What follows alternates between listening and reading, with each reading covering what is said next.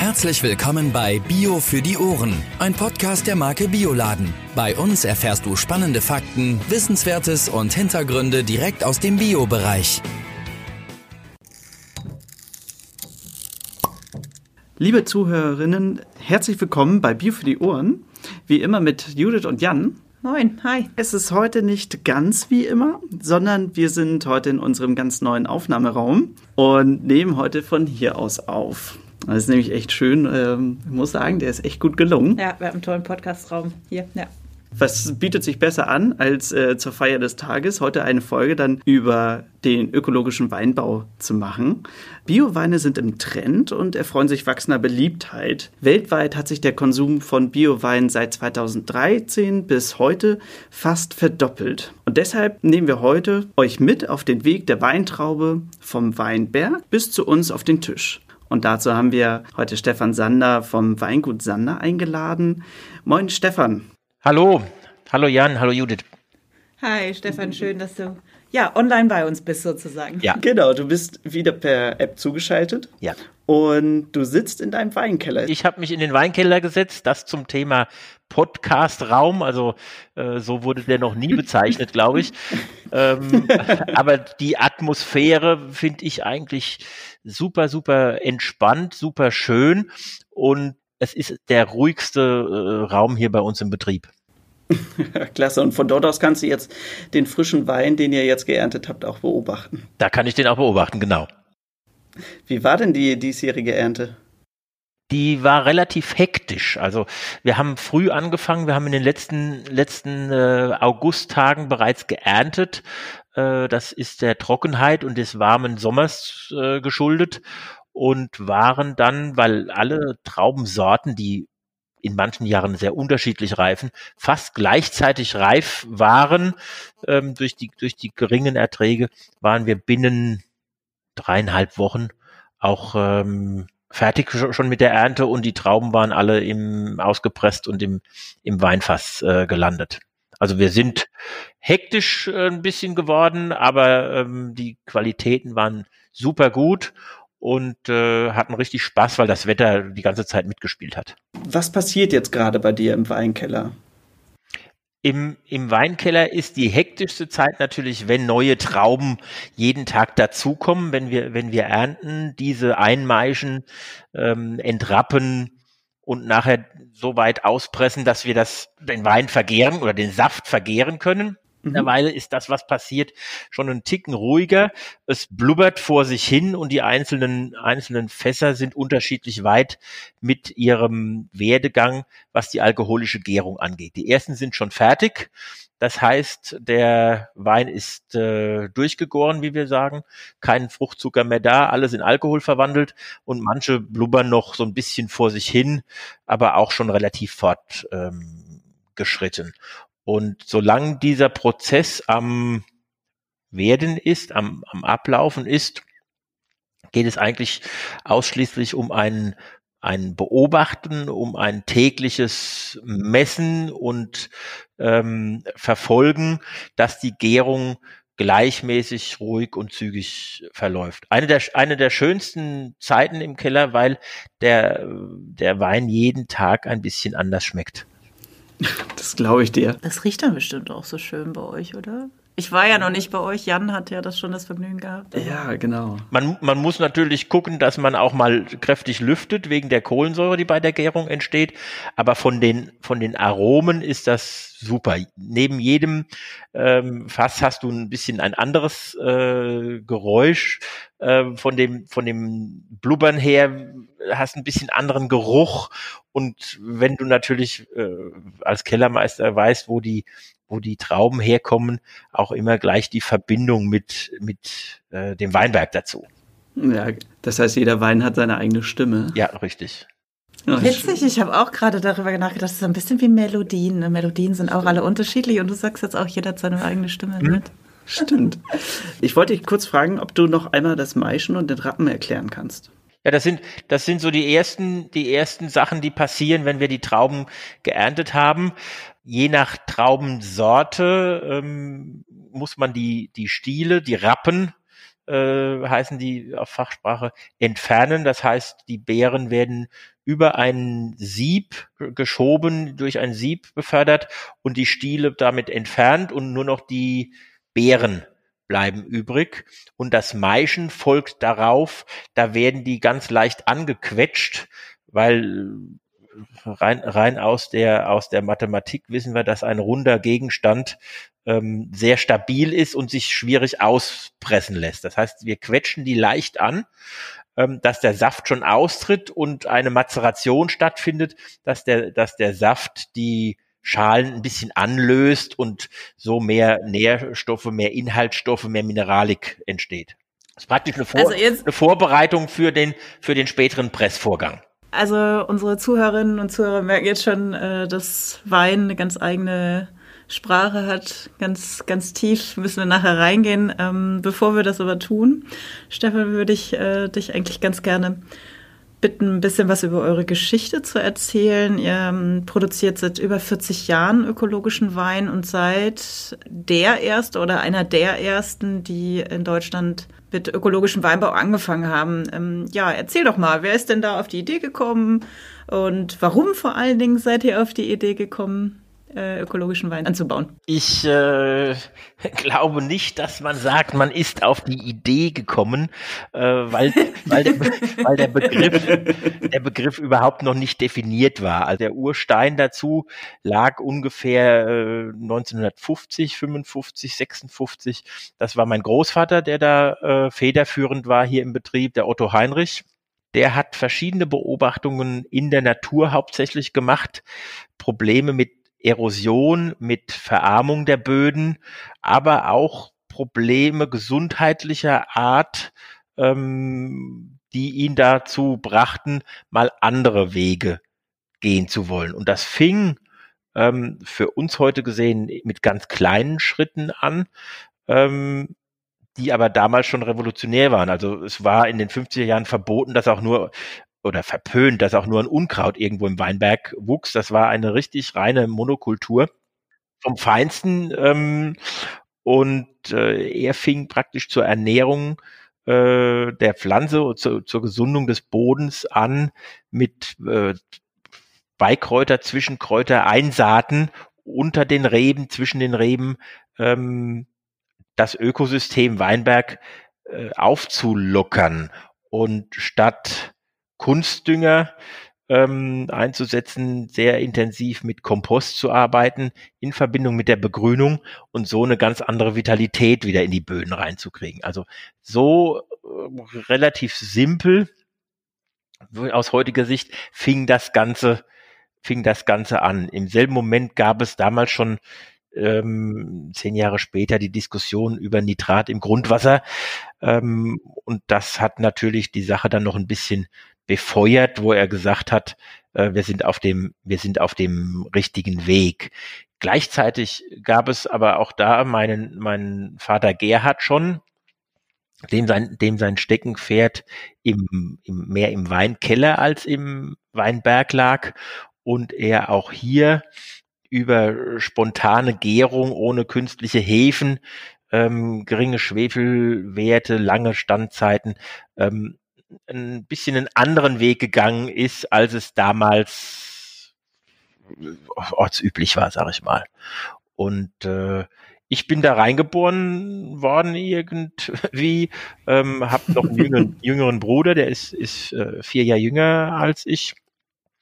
Und so hat sich das nach Ausbildung und so ein bisschen ähm, Lehrjahre, sag ich mal, im Ausland dazu entwickelt, dass ich dann in den Betrieb mit äh, meinen Eltern zusammen mit eingestiegen bin. Und äh, jo, das ist äh, das, das Thema dann auch natürlich aufgenommen habe, weil ich äh, auch gesehen habe, dass der naturnahe Weg für mich der richtige ist äh, von, von der eigenen Ernährung, von dem, wir haben ein bisschen, bisschen Tiere hier auch rumlaufen, Schafe, Hunde, Katzen, ähm, dass das einfach ein Kreislaufgedanke, ein ganzheitlicher Gedanke ist und von daher gab es gar keine andere Idee von mir, den eingeschlagenen Weg irgendwo wieder, wieder zu, zu verlassen. Jetzt ist Mettenheim ja jetzt auch nicht so eine riesige Stadt, ne? Also es ist jetzt nicht Düsseldorf, Berlin, Hamburg. Ähm, wie ist das da? Seid ihr da so die also heute ist es nicht mehr so, aber früher dein Großvater war in Anführungsstrichen äh, der grüne Spinner. Oder wie muss ich mir das vorstellen? Also äh, wurde das so mit Freude aufgenommen? Die, die äh, Winzer untereinander in einem Ort, die sehen sich ähm, nicht wirklich als, als Konkurrenz. Das sind lauter, das sind lauter, wir sind Kollegen und von daher mhm. wurde das schon von immer, von früh an beäugt, was wir da machen.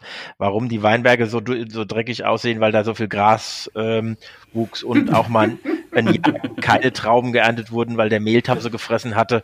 Ähm, das wurde beäugt, belächelt, aber es war ja noch weit vor der Zeit, als, als Bio überhaupt auch bei den Verbrauchern in, in, in, einen Stellenwert hatte. Also es war sehr, sehr früh. Und das wurde einfach akzeptiert. Das war halt so, wie der Sander gearbeitet hat, war dem seine Sache. Aber es gab bis auf später einen ähm, da keine, keine Nachahmer, sondern der Sander hat das anders gemacht und das war den anderen relativ egal. Und daraus hat sich aber über die Jahrzehnte schon ähm, sehr viel verändert. Bei den, bei den konventionellen Kollegen ist das Interesse über die letzten Jahre an dieser Art des Anbaus gewachsen, auch weil wir mit den, Quali weil wir mit den Qualitäten einfach überzeugen konnten. Mhm. Und Jetzt gucken die über den Gartenzaun bei euch sozusagen. Das, die, die, die, die Zeit ist schon 20 Jahre rum. Da kamen die Berufsschulen hierher, da kamen die, die in Geisenheim die Hochschule, die kamen hierher und haben sich das System mal angeguckt. Die Zeit ist rum. Mittlerweile gibt es ähm, die eine Fraktion, die aufgegeben hat, Argumente zu suchen, ähm, warum man nicht Bio sein sollte und einfach den Schritt gehen.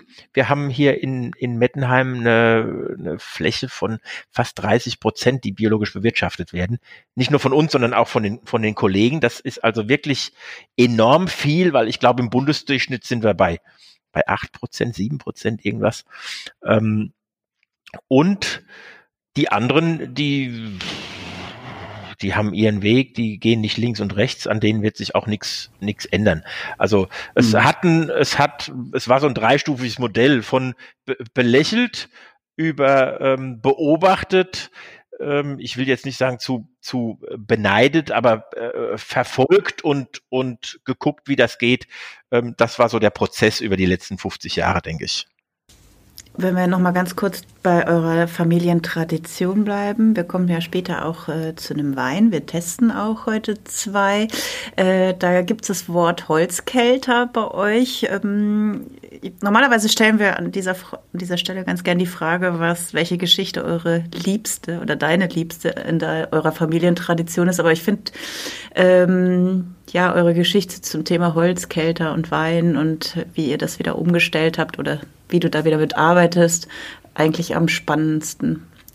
Ihr, ja. Die, die, die, die liebste Geschichte gibt es hier auch nicht, weil ähm, jede, jede, jede Flasche, hat mein Vater immer schon gesagt, jede Flasche ist ein Kind von ihm. Ähm, also da ist jedes Kind gleich lieb.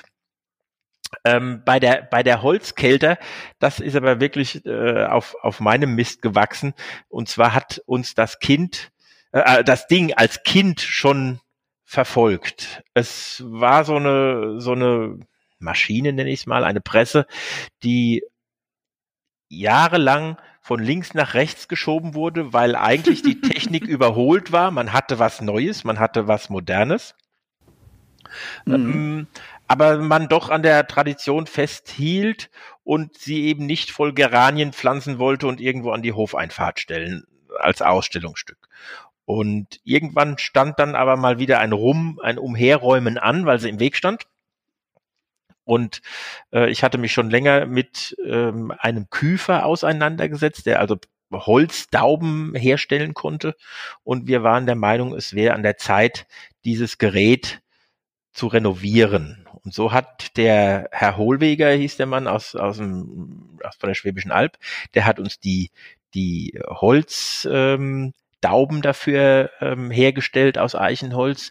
Wir haben den Korpus ähm, ent, ent, ähm, nach Sandstrahlen lassen und lackiert also, und -hmm. so das Ding erstmal wieder überhaupt in eine funktionsfähige Situation, Zustand gebracht. Und plötzlich sah die natürlich auch wieder viel, viel attraktiver und viel schicker aus. Und dann kam, dann kam die erste, die erste Ernte danach und haben wir gesagt, komm, jetzt probieren wir das. Und der Arbeitsablauf ist mit so einer Presse ein bisschen anders. Ähm, wir tun da ausschließlich die vergorenen Rotweintrauben rein. Das heißt, der Saft wird erst mhm. abgezogen und dann hat man eine relativ zähe, dickflüssige ähm, Maische, die dann da reingetan wird und die wird nur einmal richtig langsam gepresst. Mhm. Und das hatten wir ja vorher in der Form noch nicht getan.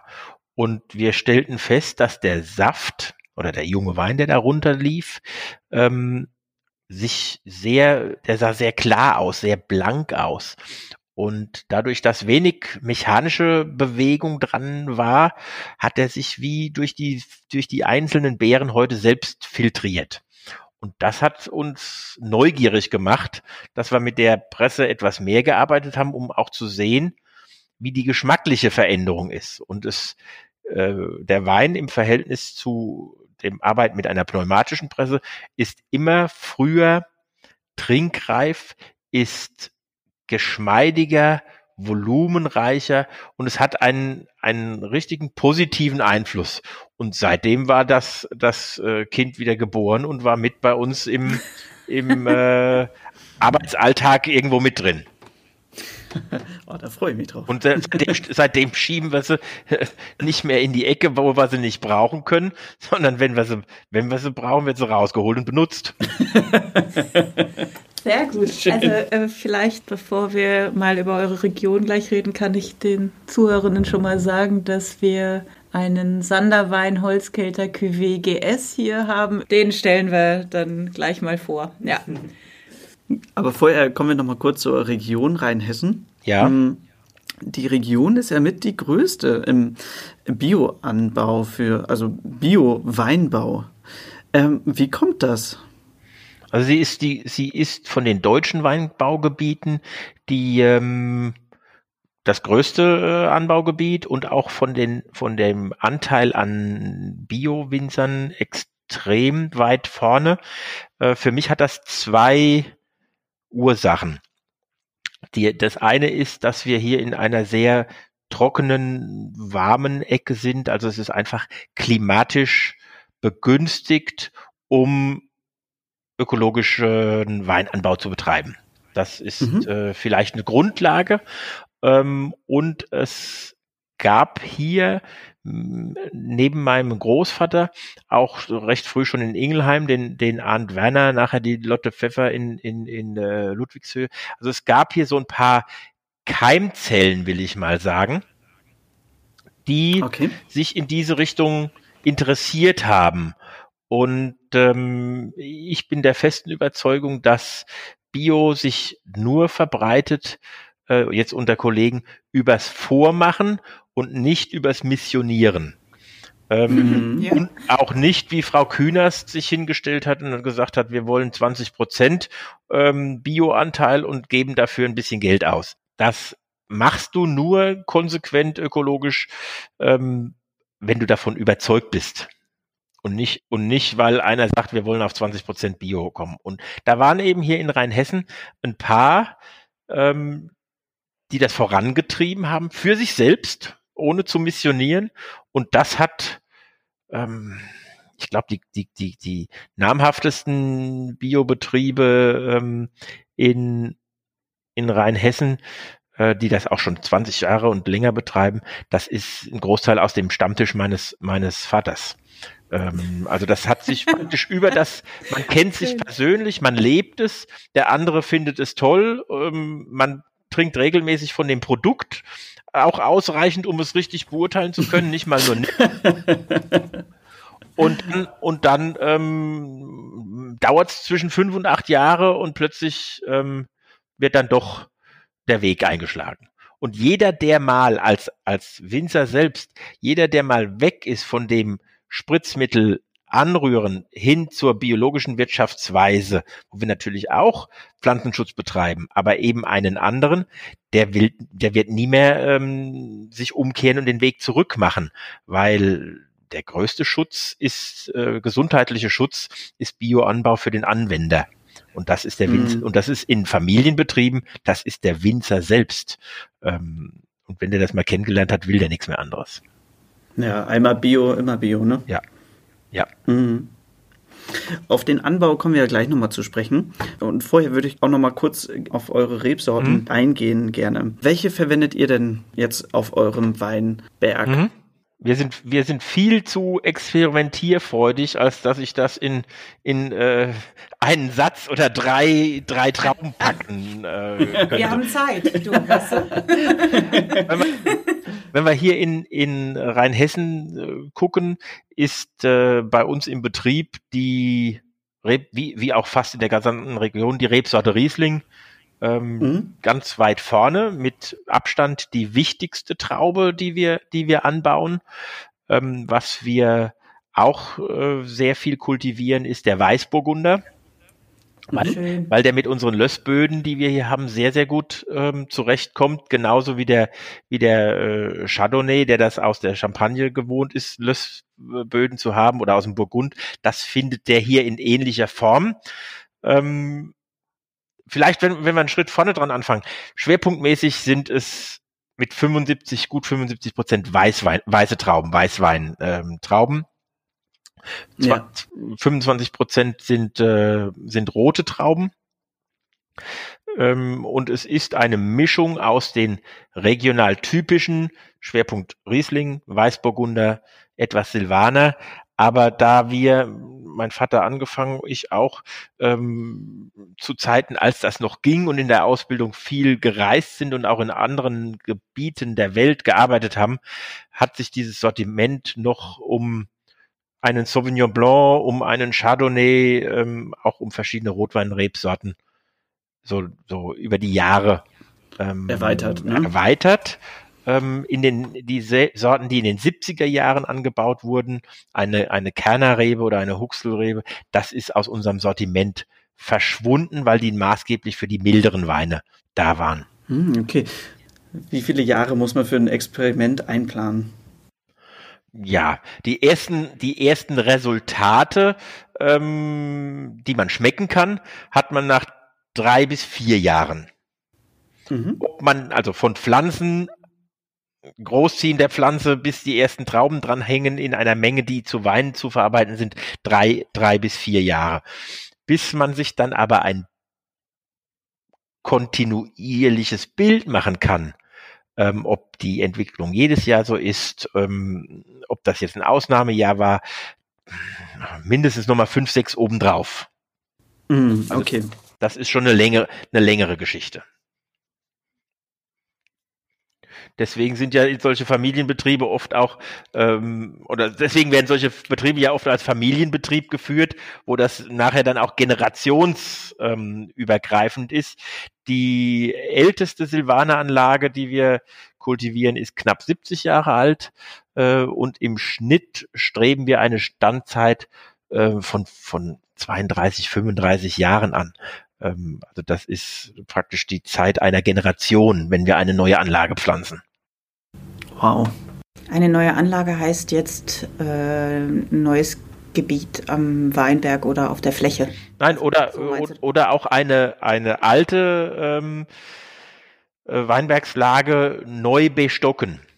Ah, ja, okay. Wenn, wenn wir jetzt auch ähm, durch, durch Pachtung oder durch, durch Zukauf in den Genuss kommen, eine weitere Fläche dazu zu bekommen, dann wird die in den meisten Fällen, gerade auch weil, wenn sie nicht ökologisch vorher bewirtschaftet wird, wird die gerodet, wird mit ähm, Gründungspflanzen bestellt, wird später dann angepflanzt und dann zielen wir auf 35 Jahre Standzeit. Jetzt wollen wir doch erstmal über den Anbau noch reden. Er geht jetzt um das Thema Klima, Boden, Herkunft. Welche Rolle spielt das? In der Weinsprache heißt es Terroir. Das heißt. Äh, zu, ja, genau. zusammengefasst, ne? Mhm. Und ähm, welche Rolle spielt das dann doch fürs Endprodukt. Das spielt eine, eine ähm, richtig große Rolle, ähm, aber an diesem, an dem Einfluss von der von der äh, Umwelt, da kann ich ja nur marginal etwas ändern, sondern der Winzer hat die Möglichkeit, wenn eine Anlage gepflanzt wird, über die richtige Auswahl, die richtige Sorte am richtigen Standort, da ein bisschen Einfluss drauf zu nehmen. Und bei uns der, der, äh, die Lössterrassen, das charakterisiert den Lössboden in dicken mhm. Auflageschichten, die von den Römern schon terrassiert wurden, diese Anlage, also was, was äh, sehr ursprüngliches. Euer, euer mhm. Standort da, das ist schon so alt, dass.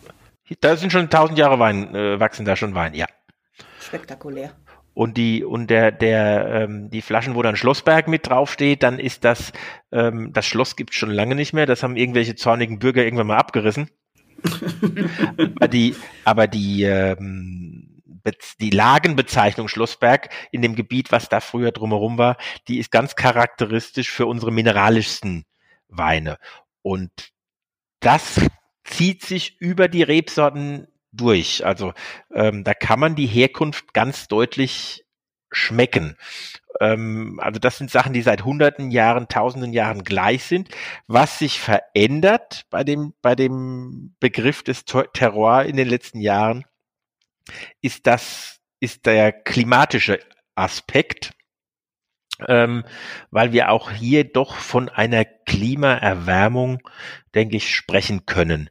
Ähm, mhm. als, ich, mhm. als ich in der Ausbildung war, wurde üblicherweise am 20. September mit der Ernte begangen, begonnen, vielleicht, wenn es früh war, mal am 15.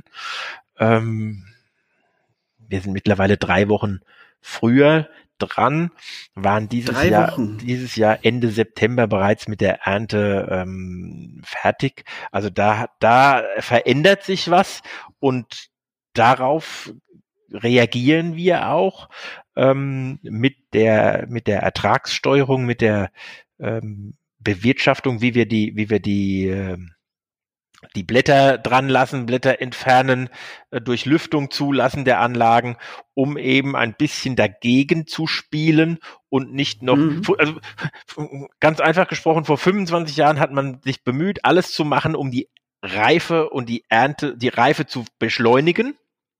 Ja. Mittlerweile probieren wir Arbeitstechniken aus, um mehr Kühle in den Weinberg zu kriegen, um die Reife zu verlangsamen.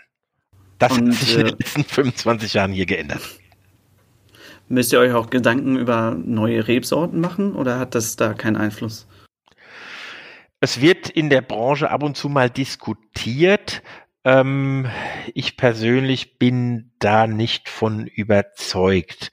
Unsere, Re unsere Rebsorten passen hier einfach gut her. Und mhm. ich bin noch der Meinung, dass wir über etwas geänderte oder was wir schon tun, über, über reife verzögernde Maßnahmen, über ein anderes, nennen wir es Management, eine ein bisschen andere Art der Bewirtschaftung, ähm, doch noch gegensteuern können, um, mhm. um äh, das, was wir tun, typische rein hessische Weine nach wie vor erzeugen zu können. Und das kriege ich ja nicht hin, wenn ich plötzlich nur noch Rebsorten ähm, aus, aus den Südländern äh, südlichen Südeuropa ähm, anpflanze. Also wenn ich nur noch Tempranillo anpflanzen kann und Syrah aus dem Rhonetal, weil das Klima es nicht herlässt, dann kann ich aber auch keinen Riesling mehr ähm, genießen. Das beißt sich so ein bisschen. Ja. Und deswegen möchte ich gerne an den, an den Sachen weiterarbeiten über das, über die Gestaltung der, der Laubwand, ähm, praktisch über die, wir nennen es Erziehung, über die, äh, wie arbeite ich mit der Rebe das Jahr über äh, hinzubekommen, dass ich ein bisschen reifeverzögernd arbeite. Ja. Und äh, welche Unterschiede gibt es jetzt bei euch zu anderen Unternehmen beziehungsweise zum konventionellen Weinbau? Was macht den Bio-Weinbau besonders? Es ist, es, es gibt bei dem, bei Wein ähm, Hunderttausende oder vielleicht nicht Hunderttausende, aber etliche Stellschräubchen, wo ich den mhm. Wein verändern kann. Und in diesem Potpourri kann ich mit fast mit jeder das Produkt verschlechtern, aber nur mit einer guten Ausführung von ganz vielen das Produkt steigern. Und ich glaube, dass es dass äh, der Bioanbau eine notwendige Konsequenz ist in diesem Potpourri der Stellschräubchen, um mit der Qualität besser zu werden, besser, besser zu sein. Unterschiede im Konkreten liegen natürlich ganz klar in der, in der Düngung, ähm, statt Mineraldünger, Kompost, Gründüngung, mhm. Ähm, mhm. Gesteinsmehle werden bei uns relativ viel verwendet, um die, die Mineralstoffe und die Mikroben gut zu ernähren. Also ganz, ganz fein gemahlenes Gesteinsmehl, Algenkalk. Ähm, also über ein Potpourri, über ganz viele Einzelstellen kriege ich eine bessere Qualität hin, kann aber mit jedem mir was verderben. Also einmal Herbizid gespritzt ist das Ganze, was wir seit 30 Jahren machen, ähm, nichtig. Und wir haben ganz konkrete Unterschiede, ähm, die auch in in EU-Regulierung, in äh, Verbandszertifizierung ganz klar festgelegt sind. Aber ich glaube, dass guter Weinbau, guter Bio-Weinbau ähm, über dieses Minimum an Ökorichtlinien durch den persönlichen Input des, des, des Organismus des Betriebs einfach noch viel weiter vorangebracht werden kann. So wie früher der, der Ökoanbau irgendwann mal entstanden ist, weil Leute was Besonderes gemacht haben, sind wir immer noch nicht am Ende und können uns gegenüber dem konventionellen, was ja ein Gros des Weins ist, glaube ich, ganz stark absetzen. Einerseits begründet mit Richtlinien, aber auch mit mit ähm, gläserner Produktion. Die Leute können kommen, die können gucken, wir können zeigen, wir können schmecken. Das ist einfach was Tolles. In einem Gespräch mit einer Kollegin von uns war eigentlich auch ein Thema, dass der Bio-Winzer sich ja noch mehr beobachtet noch mehr an der Rebe im Weinberg sein muss als der konventionelle Bauer. Kannst du das auch so unterzeichnen? Also es hört sich jetzt an, hört sich irgendwie blöd an. Eigentlich will man ja nicht ständig nur den Hinweis zwischen dem konventionellen und äh, Bio unterscheiden, sondern ich bin im Vorhinein, als ich erzählt habe, dass wir das Interview mit dir machen, ganz von Freunden gefragt, ja, aber was ist denn eigentlich Bio-Weine? Wie, wie kann denn Wein Bio sein? So, das ist ja ganz häufig noch so der Glaube, dass Wein ist doch schon Bio. Genau. Ne? Wein ist bei vielen Verbrauchern per se Bio. Ähm, ja. Ohne, ohne Begründung, ich kann auch nicht, ich kann auch nicht ergründen, wo diese, wo diese Einstellung herkommt. Ähm, aber die, die trifft man nach wie vor an. Ähm, und ich ich bin ein bisschen der Meinung, dass wir mittelfristig uns irgendwo hin bewegen, wo wir auf der einen Seite den handwerklichen Wein haben. Diese Betriebe mhm. werden dann durch einen, einen ähm, gesellschaftlichen Druck wahrscheinlich dahin geführt, dass sie ähm, ökologisch anbauen mhm. und zu einer industriellen Weinproduktion, wo es ähm, um Masse, um Kilo und nicht um Individualität geht.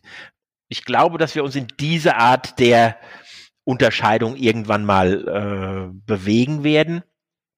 Im Moment ist es noch ein buntes Wirrwarr von, von allem und wir versuchen Leute da in erster Linie mal über den Geschmack ähm, auf die richtige Pferde, äh, Fährte zu bringen und dass Bio die Ursache dafür ist, das wissen wir, aber das kann ich als, will ich als Argument nicht im ersten, nicht im ersten Satz gleich anführen. Und wenn man unsere Etiketten ähm, anguckt, dann steht auch auf der Vorderseite nicht groß drauf, von wem alles kontrolliert und wie zertifiziert, weil das beim Wein, glaube ich, ein schönes, gutes Extra ist, aber nicht das, Ver nicht, nicht ähm, das einzige Verkaufsargument. Ja, ja, das habe ich, habe ich auch im Vorgang äh, mit der Kollegin besprochen. Sie sagte auch, dass ähm, ob es ökologisch betrieben wird, darum geht's eigentlich gar nicht. Es geht hier nicht, es ist so ein bisschen ein Understatement, aber irgendwie eins, sie nannte den Namen eines französischen Weinguts, das schon x Jahre auch ökologisch äh, arbeitet, aber das überhaupt nirgendwo deklariert, nicht mal die Zertifizierung. So, und das finde ich eigentlich ganz spannend, weil sonst wird es ja mittlerweile überall wirklich rausgetragen. Da habe ich aber eine, ich aber eine ganz klare Meinung dazu. Die Zertifizierung muss sein. Also das ist für mich Grundlage, weil sonst sind wir in einem Bereich, der unkontrollierbar ähm, wird. Also eine Biozertifizierung muss sein. Nur in der Verkaufsargumentation ist es beim Wein ähm, nicht das erste Argument. Hm. Na, es soll ja auch schmecken. Es muss schmecken. Wir, wir, wir, wir haben hier ein, ein Genussmittel, was sich über Genuss definiert. Und wir sprechen, wir haben vorhin kurz davon gesprochen, wie sich der Geschmack über unterschiedliche Terroirs, über unterschiedliche Trauben, unterschiedliche Alter der Rebstöcke definiert. Und wenn wir das können wir nicht mit einer Biozertifizierung über einen Kamm scheren. Das ist notwendig, meiner mhm. Meinung nach, um diese Qualitäten auch dauerhaft erreichen zu können. Ähm, aber wir werden niemand darüber ähm, dauerhaft erreichen, nur weil wir sagen können, das ist zertifiziert. Das, da ist in diesem Wort zertifiziert viel zu wenig Spaß, viel zu wenig Emotion, viel zu wenig davon drin, ja. was dieser Wein uns eigentlich bringt. Der bringt uns Genuss, der bringt uns äh, Spaß, der bringt uns Geselligkeit. Das ist mit dem Wort Zertifizierung so ein bisschen. Trotzdem bin ich der Fan, oder äh, ich sehe es als unbedingtes Muss an, dass eine, für jemand, der sich als Bio bezeichnet, dass die, dass die Mindeststandards der Zertifizierung dokumentiert werden können und festgehalten sind. Sonst haben wir es nur noch mit Trittbrettfahrern zu tun. Du hast noch Fragen oder Anmerkungen? Dann schreib uns an podcast.bioladen.de. Bio für die Ohren wurde dir präsentiert von Bioladen, eine Marke des Bio-Großhandels Weiling, Biopionier seit 1975. Dir hat gefallen, was du gehört hast? Dann sei bei unserer nächsten Folge Bio für die Ohren wieder dabei. Infos zum Podcast findest du auf bioladen.de.